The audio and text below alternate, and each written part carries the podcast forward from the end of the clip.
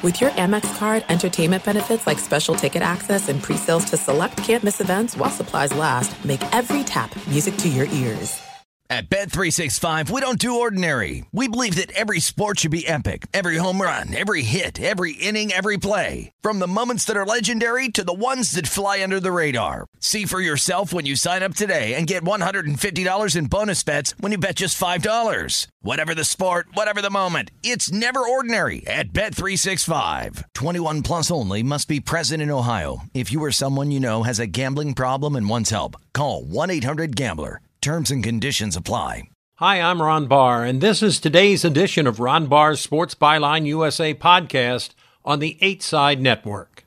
Justin Wilcox joins us on Sports Byline. He's the head football coach at the University of California after being the defensive coordinator at Wisconsin, USC, Washington, Tennessee, and Boise State. And he grew up as the younger of two sons on a family farm in Junction City, Oregon. And he played quarterback at Junction City High School and then went on to play his college ball at the University of Oregon for Mike Bellotti, as well as his brother did the same thing. And his dad also is an Oregon grad, and he played uh, not only for the Ducks, but he went on to have a Hall of Fame career playing 11 years for the San Francisco 49ers. Take me back uh, for just a moment, Justin, to uh, Junction City up in Oregon.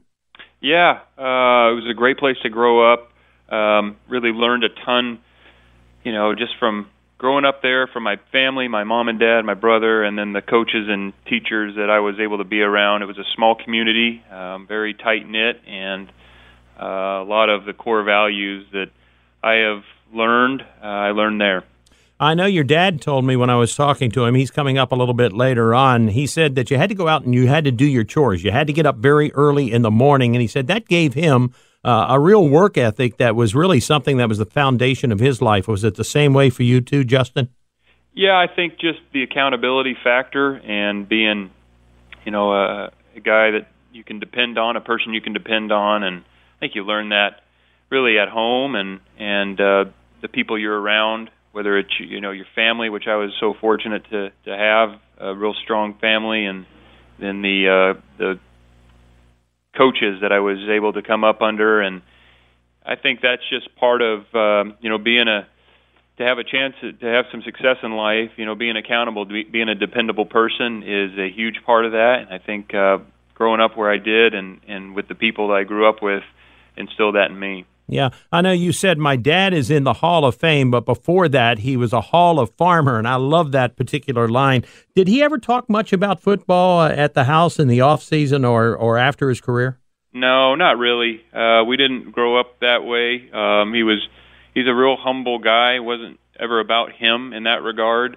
And so we were I was born after he was done playing. I knew that he had played football for the 49ers and was supposedly pretty good, but he never talked much about it. We got a chance I think once every few years we would get to go to a game. You know, I, I think maybe a couple times in growing up we went to a, a 49ers game. So we knew uh, that he played, but it wasn't something that uh, we spent a lot of time talking about. To be honest with you, it was really more about just uh, family and and working hard and living right and and trying to do the best you can and you know the the accountability and the work ethic that it takes to be a, a, a successful person and be a good you know Uh, I just think that was really more of the you know what he was trying to instill in us and it wasn't about his trophies or highlights or you know the pro bowls that he made. Did you or your brother ever seek his advice about anything from a playing standpoint when you were you know at the University of Oregon or when you were a coach at USC Wisconsin Washington any of the stops along your way? I really think it goes back to more it's just there was so much more than football. It was but these life skills that you learn these values really uh, they they align with football. It's uh, work ethic and toughness and uh, perseverance and never giving up and all those intangible things that really you know make or break your your life and your football career and so that's probably really more what we learned as opposed to technique and you know he would once in a while would you know just talk about the importance of fundamentals uh things like that. But very rarely did we talk about you know the schematics or the techniques of football. As much more of the intangible things that it took to be a good player and a, a person. So. I know I mentioned that Mike Bellotti was your coach up at Oregon, and Mike had this quote. He said, He's got a piercing eye vision. When you meet him, you know it's more than just a happy face. He's a guy who is looking through you to take a gauge of who you are and what you are, but he's got a folksy charm. He's unassuming until you get into the heat of battle, and then you want to be on his side, referring to you, of course. Uh, and, you know, Mike Bellotti, I, have known Mike for a long time. What is it that made that program so successful up there? Oh, I, th- I think uh, I learned a ton from Coach Bellotti and, and the coaches that uh, were around at that time. Um, I think just that uh, everybody was moving in the same direction. Everybody knew what the goal was. Everybody knew what the expectations were in terms of uh, how we acted on a daily basis, whether it was a workout, uh, a position meeting, how we approached our schoolwork, uh, how we how we played. I I just think that was the biggest piece of it. You know, having a uh, you know a common vision for every guy in there. Uh, the type of people that were involved in the program, you know, and we weren't perfect, believe me, but there but there was a you know there was a core there was a value set to the team and I thought that you know I I learned I think we all learn some of the intangible things that are so important uh, as you go you know work through your football career, but also just as it applies to the rest of your life. And I think that was the biggest thing. Second time for you at Cal. You were a linebackers coach under Ted Tedford, and now you're the head coach at the University of California. But your leanings have been on the defensive side as a coordinator and everything. When you take a look at uh, the direction of college football today, the wide openness of it and everything, what have you seen as far as the change, the way the game is being played today, Justin? Yeah, it's uh, the game is I guess more loose. It's spread out. The uh, formations that you see from offenses uh, typically create a lot more space than even 15 years ago. Um, the pace of play has changed dramatically. The number of plays that you uh, see during a game is significantly increased. Uh, so I think you know a lot of these the spread offenses that incorporate the quarterback runs, which changes the math in a in a lot of ways in the in the game, how you defend people. Um, so there's been pretty significant changes. I don't.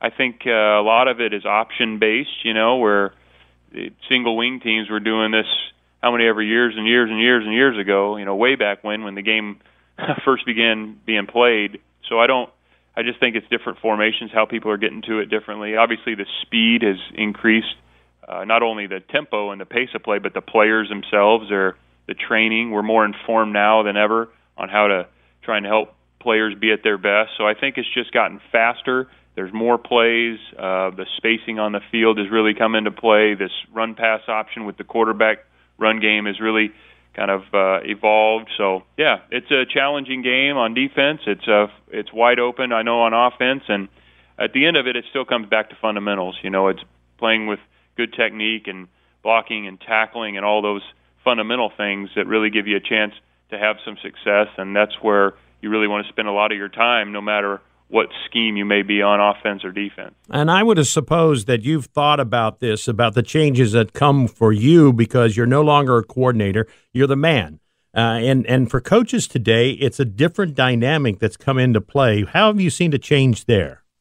Yeah, I think there's just uh, everybody's got a job to do. Um, you know, everybody in our program uh, has a responsibility to our program. Um, everybody's I don't see myself as any more or less important than any other person in our program. I just I have a, a more decisions to make, and uh, I'm fortunate to be surrounded by great people uh, from our equipment room to our support staff and our academic support, and all these people on our campus who are uh, who've been so who are who are so critical critical to our success, and then obviously our coaches and players, and so we're all a piece of it. Um, you know, and I'm uh, honored and humbled to be in this position, and really excited to to move forward with it.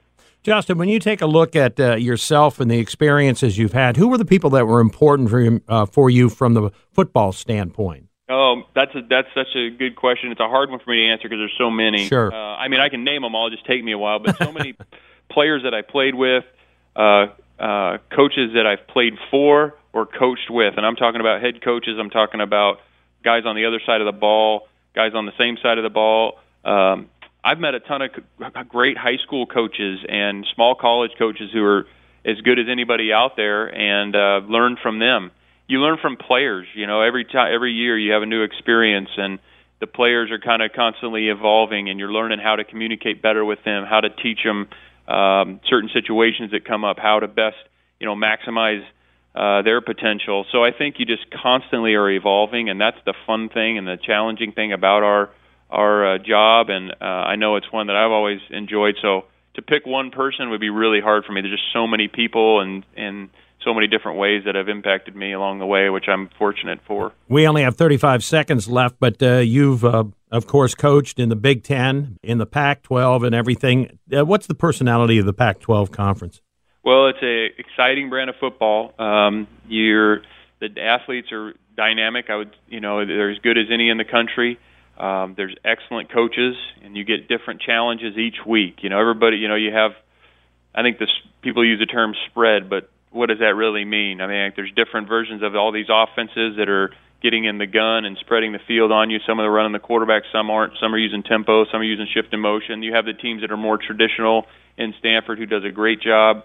Uh, so it's you just have all these different challenges. Uh, great coaches, really, really talented players and athletes, and I think it's as good as it's ever been. I want to thank you, Justin. Congratulations on getting the head job at Cal. Take care. Thanks a lot, Ron. Justin Wilcox, again, head coach of the University of California. His dad, Dave Wilcox, Hall of Famer. And when we come back on the other side, we're going to be talking to Dave as we continue across the country and around the world. It's good to have you here on America's Sports Talk Show. You're listening to Ron Barr's Sports Byline USA podcast.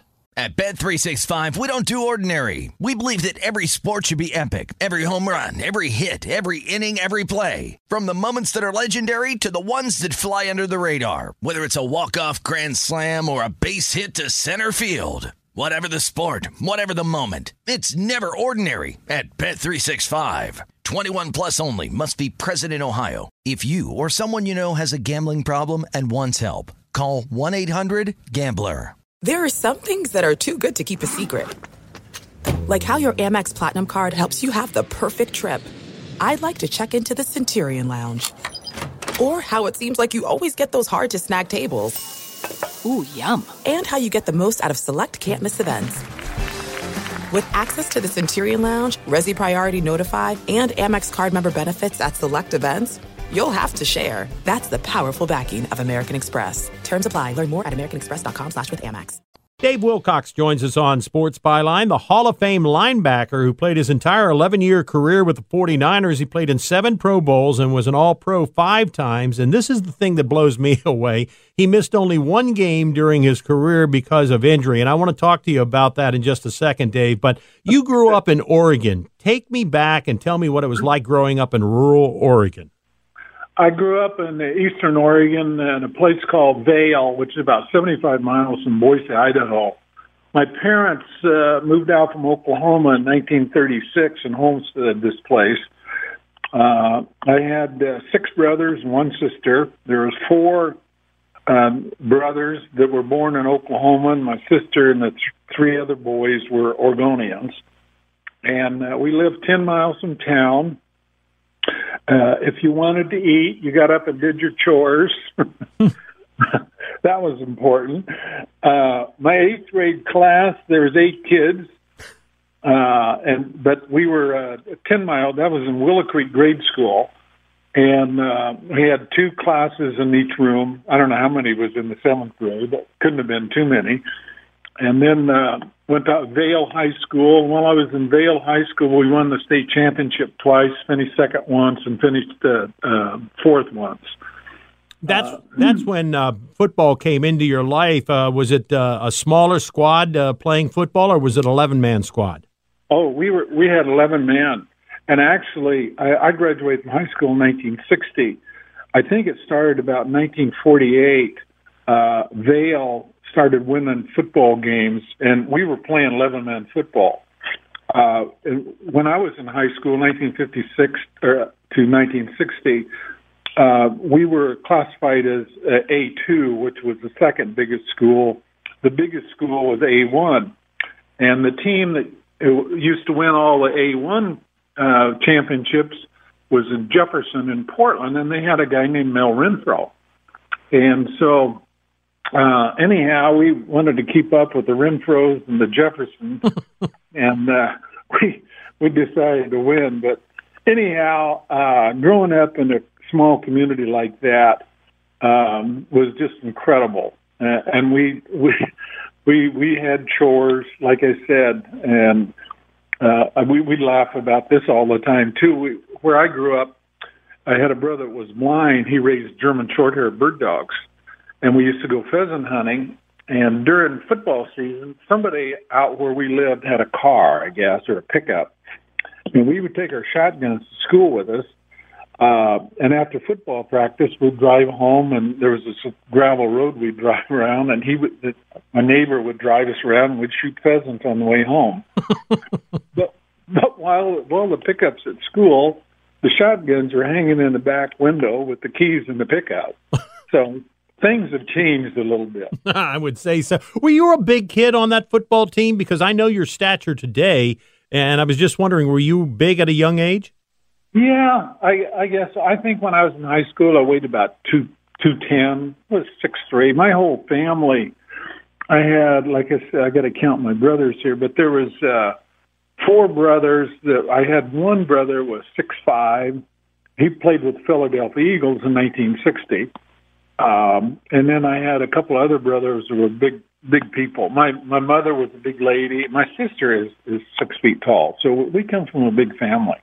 You uh, played a couple of years at JC ball, and then you transferred to the University of Oregon. You also had a brother that played in Oregon, and he played on on Oregon's 1957 Rose Bowl team as well. Were you real comfortable, or did you have a chance to go someplace else uh, and play your college ball those last two years?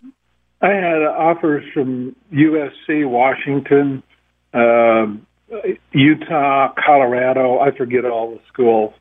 But my brother John actually went to uh, the one you're talking about.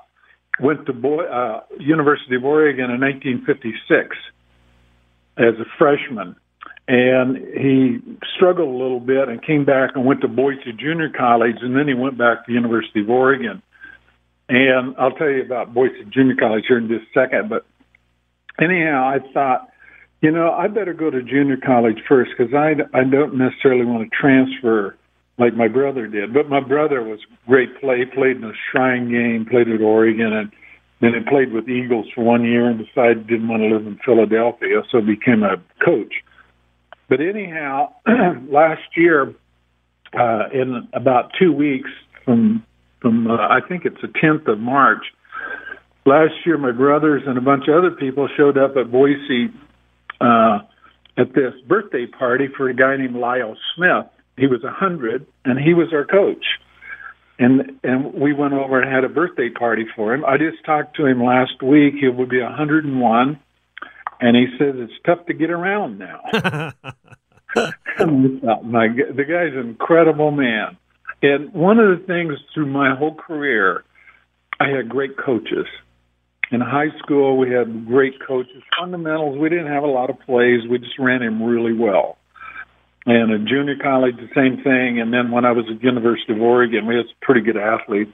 There again, a guy named Mel Renfro and, and Bob Berry and those guys. So anyhow, I'm kind of lucky to hang out with the right guys, and you know, I have great coaches. I know that uh, you were a guard on offense and end on defense uh, when you were at Oregon, but the thing I want to talk to you about is that most people don't uh, remember this, but after your senior season, you played in the 1964 College All Star game. Now, the College All Star game was a game in which the College All Stars would go up against the NFL champions. And the year before you played, you played in 1964, the College All Stars beat Vince Lombardi and the Green Bay Packers, who had won the NFL championship. And you played in the game in 64 where the Bears came from behind to beat the All Stars 28 to 17. Tell me about that game and that experience. I'll tell you what, it was after I graduated from Oregon. Well, actually, we played in the Sun Bowl, and we left uh, after the Sun Bowl as Oregon team. I went and played the, in the Hula Bowl in Hawaii, came back, and then I played in the Buffalo American All Star game or something. It was just college kids, and then we played in the the game in Chicago. But that was rather unique uh, playing against the Bears, you know, because we'd you know, watch them. When I was growing up, we'd get TV, you know, like once a month, and it would show the Bears playing the Giants or somebody. So it was, and then and you kind of you know a lot of those guys, but it was different, and that's for sure. But we lost. Uh, I think instead of going to training camp with the 49ers, we spent I think a total of three weeks back in Chicago. Otto Graham was our coach. Mm-hmm. We had a guy named Joe Don Looney who was from Oklahoma, and he was a punter. Uh, oh, Hal Bedsole played at USC. Paul Krause, who played with the Vikings, of course. I think Paul Warfield was on that team. Warfield, Charlie Taylor, Pete Beathard, and on the defensive side, Carl Eller, Mel Renfro, you, of course, and uh, and also Wally Hilgenberg. Yes, and there was a guy named Bob Brown who was a tackle uh, who from Nebraska. I think he played in that game too who ended up playing with the Raiders and, and for a long time. So, oh yeah, there was. We see. a matter of fact, I do have a picture of the Hula Bowl team, uh, and I think there was a total of 28 players on the team, and there's five Hall of Famers in that picture. There's uh, Warfield, uh, Carl Eller, myself, Paul Krause, and I believe Mel Renfro you know, you guys led that game 10 7 at the half. And of course, that was against the Chicago Bears, and Papa Halas was the coach over there. And after what had happened the year before, which was only the, uh, I think, the eighth or ninth time that the All Stars, college All Stars, had beaten the NFL pros, there was a lot yeah. of pressure on the Chicago Bears. I know, and I can't remember all the players. Well, Ditka was playing, I'm sure. Right. And uh, was Eddie uh, Wade, uh, oh Bukich. Who were the quarterbacks? I'm trying to remember. Wade was the quarterback. Okay, and uh, then uh, well, I'm trying to think of the linebackers. Oh, they who they had. Well, too. Nitschke was with the with uh, Green Bay at that time, and I would assume that he probably played in that game as well. He was hurt the year before. Oh, probably, yeah. Okay. Uh, yeah. Anyhow, it's kind of that's a long, a couple of years ago. I'm kind of hard to remember all that stuff. and you know, there was always sixty-five thousand people on hand to watch that game. Yeah, and we played in Soldier Field at right. the time. And and then because when I was with the 49ers, we used to play at Wrigley Field. Mm-hmm. and and well, most of the field they they the the field included part of the, each dugout, and then they'd put the plywood over the dugout. So when you ran at say, Wrigley Field, if a guy ran a pattern too deep in the end zone, he'd run and fall in the in the dugout. So anyhow, that that was interesting. And also when we played at Wrigley Field, I'm getting off base here, but the teams were on the same side of the field. I mean, you know, the the Bears were supposed to stay on one half, and we stayed on the other half. Hold on just a second, Dave. Dave Wilcox is with us, Hall of Fame linebacker who played his entire 11 year career with the San Francisco 49ers, played in seven Pro Bowls, and was also an All Pro five times. We'll talk about his career with the 49ers and the NFL as we continue across the country and around the world on Sports Byline. You're listening to Ron Barr's Sports Byline USA podcast. At Bet365, we don't do ordinary. We believe that every sport should be epic. Every home run, every hit, every inning, every play. From the moments that are legendary to the ones that fly under the radar. Whether it's a walk-off grand slam or a base hit to center field. Whatever the sport, whatever the moment. It's never ordinary at Bet365. 21 plus only must be present in Ohio. If you or someone you know has a gambling problem and wants help, call 1-800-GAMBLER.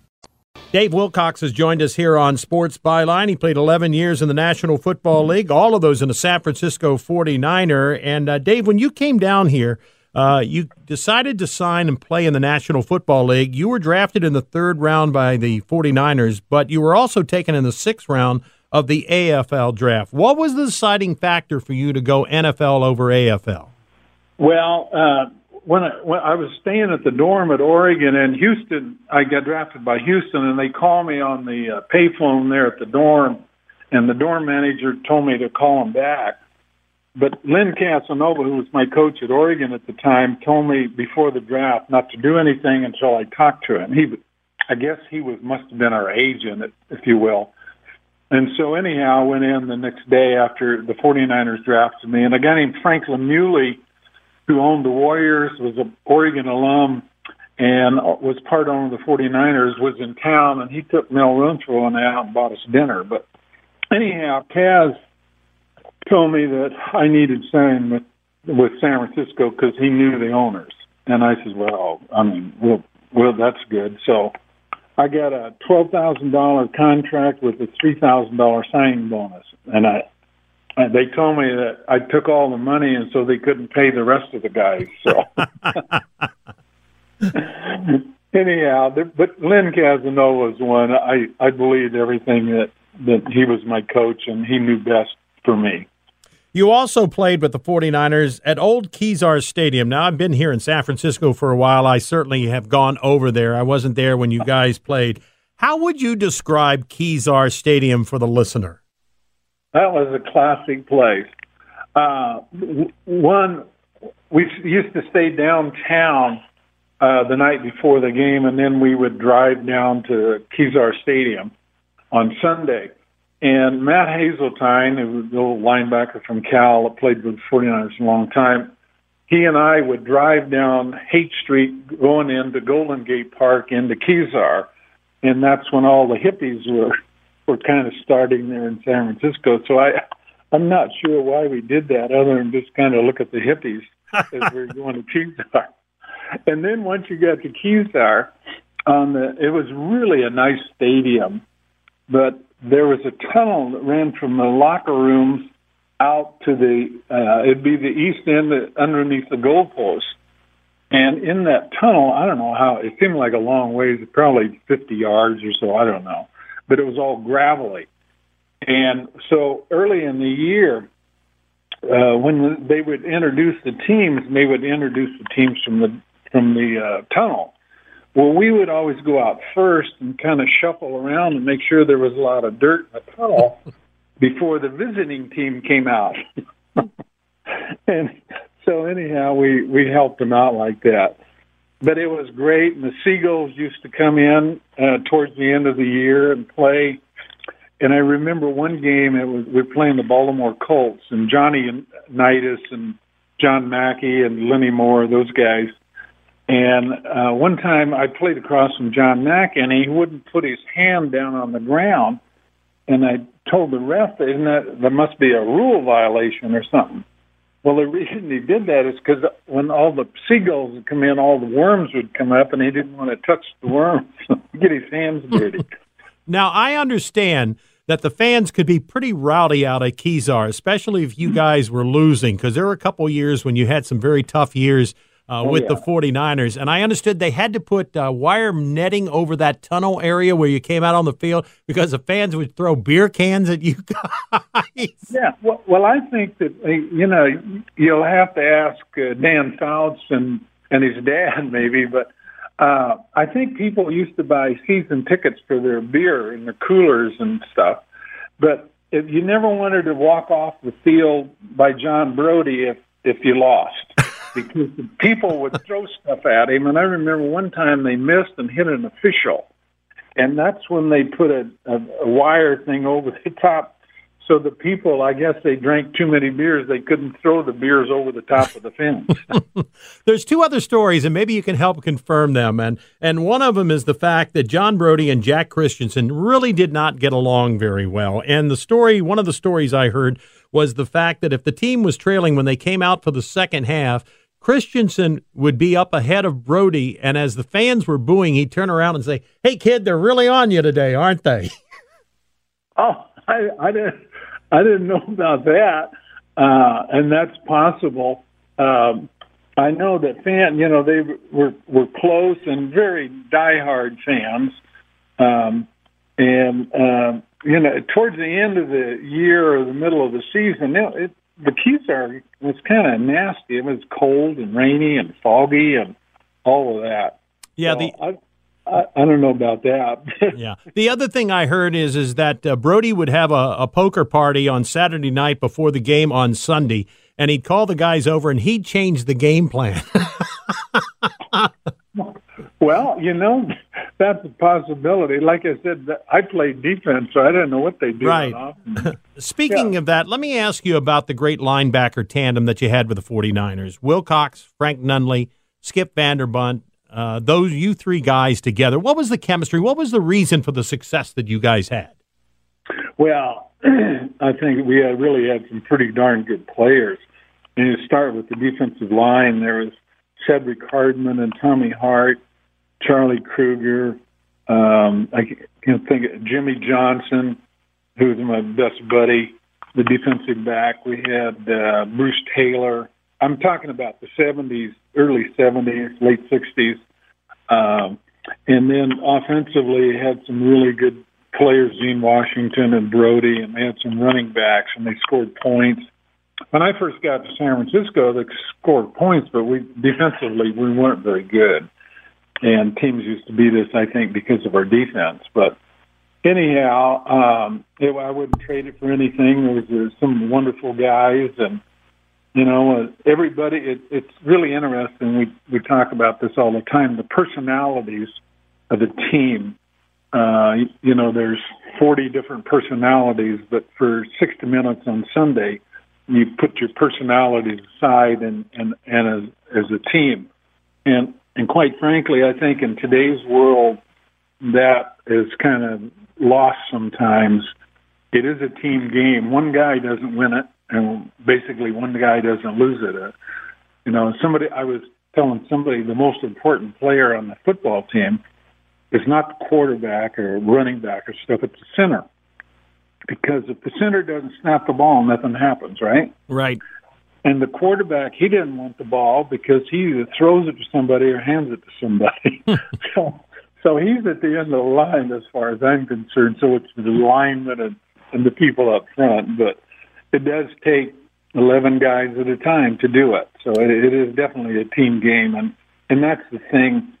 When I quit playing, it wasn't necessarily the, the game itself or the, but it was your buddies, and your teammates, and the things you've gone through and you know you help each other and and all of that. So uh, it it is definitely a team game. Yeah, it's the comradeship. A lot of players tell me when they leave their sport, that's the thing. You once said, Dave, what I do best is not let people block me. I just hate to be blocked. And following each season, the 49ers would rate their players based on their performance. The typical score for a linebacker was 750, and your score in 1973 was 1,306. And that season, uh, you recorded 104 solo tackles, four forced fumbles, and you tackled opposing ball carriers for a loss on 13 occasions. And you were really a true student of the game. Everybody I've talked to about you said that. What does that mean, fundamentally correct? Well, this goes back to when I was in high school and junior college and stuff, and it, and the coaches that I had, and I always thought everything started with your feet. If you if, your feet are in the wrong position when you do certain things, and that comes from the coaches that I had that taught me that. And fundamentally, you know, there's a lot of great athletes playing in. I played against Ditka and John Mackey and guys like that who are very talented guys. And the only way I'm probably going to succeed and keep from getting blocked and stuff was doing the proper technique, make my sure my feet are in the right spot at the right time, or the or the the leverage that I'm supposed to have. I got to make sure I get there. Um, I, there again, we used as as a player, I got older and played more games we would look at films and you pick up the little things that might tip off a play. A, a guard might be his foot might be uh, six inches behind on one play and not on another one. So you wait a minute, why is he doing that? That type of thing. And then, then of course, you know, like I said, there's so many great athletes in that world, um, and there are a lot of them today, of course. But I, I fundamentally, I had to be correct because you know, maybe I didn't have as much talent as some of the other guys, but I was going to work my tail off to make sure I knew fundamentally I was right. Let me ask you about one of the stats I mentioned a little bit earlier because it kind of blows me away. Uh, you know as well as I do that uh, when it came to health and when it came to doctors uh, back in that period of time, uh, it just wasn't the same as it is today. And you missed only one game during your career because of an injury. How did that happen? How were you able to do that? I don't know. Maybe I got hit in the head too many times. uh, anyhow, uh, I got it, it was 1970. We were playing in Miami an exhibition game, and a guy clipped me and tore the cartilage in my knee. It was uh, about the second or third exhibition game, and I played the whole season, 1970, with that. And I get my knee drained and put it in ice, and oh man, they, they talk about a challenge. But I had to play. I mean, I, I couldn't couldn't let my teammates down, so I had to be there and do that. Um, and so it was a matter of our Dr. Lloyd Milburn was our team doctor, and so long as I wasn't, you know, hurting, breaking something else or creating more problems, he said, you know, you can play, but it's going to hurt. And uh, of course, it did. Uh, quite. I used to tape it up and all that. And then after the 1970 season, I went back to Oregon and a, guy named Dr. Slocum, who at that time was one of the real orthopedic people in the country, uh, fixed or operated on it, fixed it. But at cartilage at that time, I mean, I was in a hospital for a week and stuff, and now it's something you go in in the morning at 10 and you're home at noon. So, anyhow, uh, but yeah, I wouldn't recommend that everybody do that, but it worked out for me. Let me also ask you during the course of the 11 years you played in the NFL, you think back about all the games that you played in. Is there one that is really indelibly in your mind forever? Every one of them. Uh, you know, how, how fortunate I was to be able to do that. Looking back, like I said, I, uh, my eighth grade class was eight kids. My high school graduating class, the four year high school, I think there was 51 kids in my graduating class. I grew up on a farm in Eastern Oregon. How in the heck did I ever end up going to Canton, Ohio? Uh, great coaches, had some skill, I'm sure, a lot of luck, and a lot of good teammates. When you take a look at uh, all the great players you played with and you played against as well, Hall of Famers, outstanding players, what's the commonality all of you have? I think it's probably competitiveness. you want to want to make sure you do everything correctly, uh, and you know working with your teammates.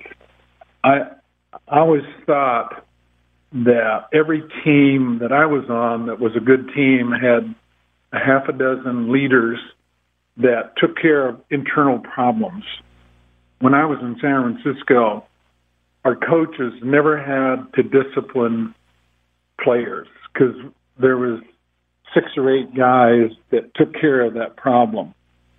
And I remember Dick Nolan one time wanted to know where this one kid player was, and, and the player had done something that shouldn't have done.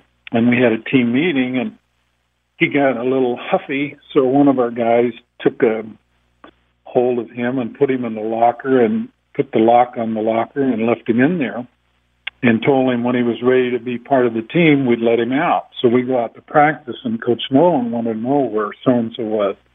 Well, he's tied up right now. He'll be with us tomorrow. Dave Wilcox with us, again, Hall of Fame linebacker who played his entire 11 year career with the 49ers, and that included playing in seven Pro Bowls and was an All Pro five times. And as I said, the thing that jumped out at me uh, is the fact that he only missed one game during his career because of an injury. And if you think back about, uh, again, the medical aspects of playing professional football, it was not the same as it is today. We continue with more of you and Sports Byline. You have been listening to Ron Barr's Sports Byline USA podcast on the 8 Side Network.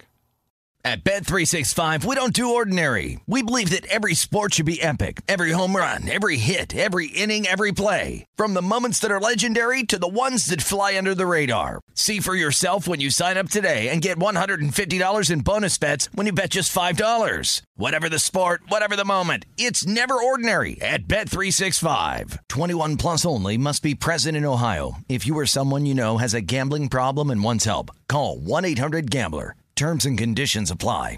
Thank you for traveling with Amex Platinum. To your right, you'll see oceanside relaxation at a fine hotel and resort property. When booked through Amex Travel, you can enjoy complimentary breakfast for 2 and 4 p.m. late checkout. That's the powerful backing of American Express. Terms apply. Learn more at americanexpress.com slash with Amex.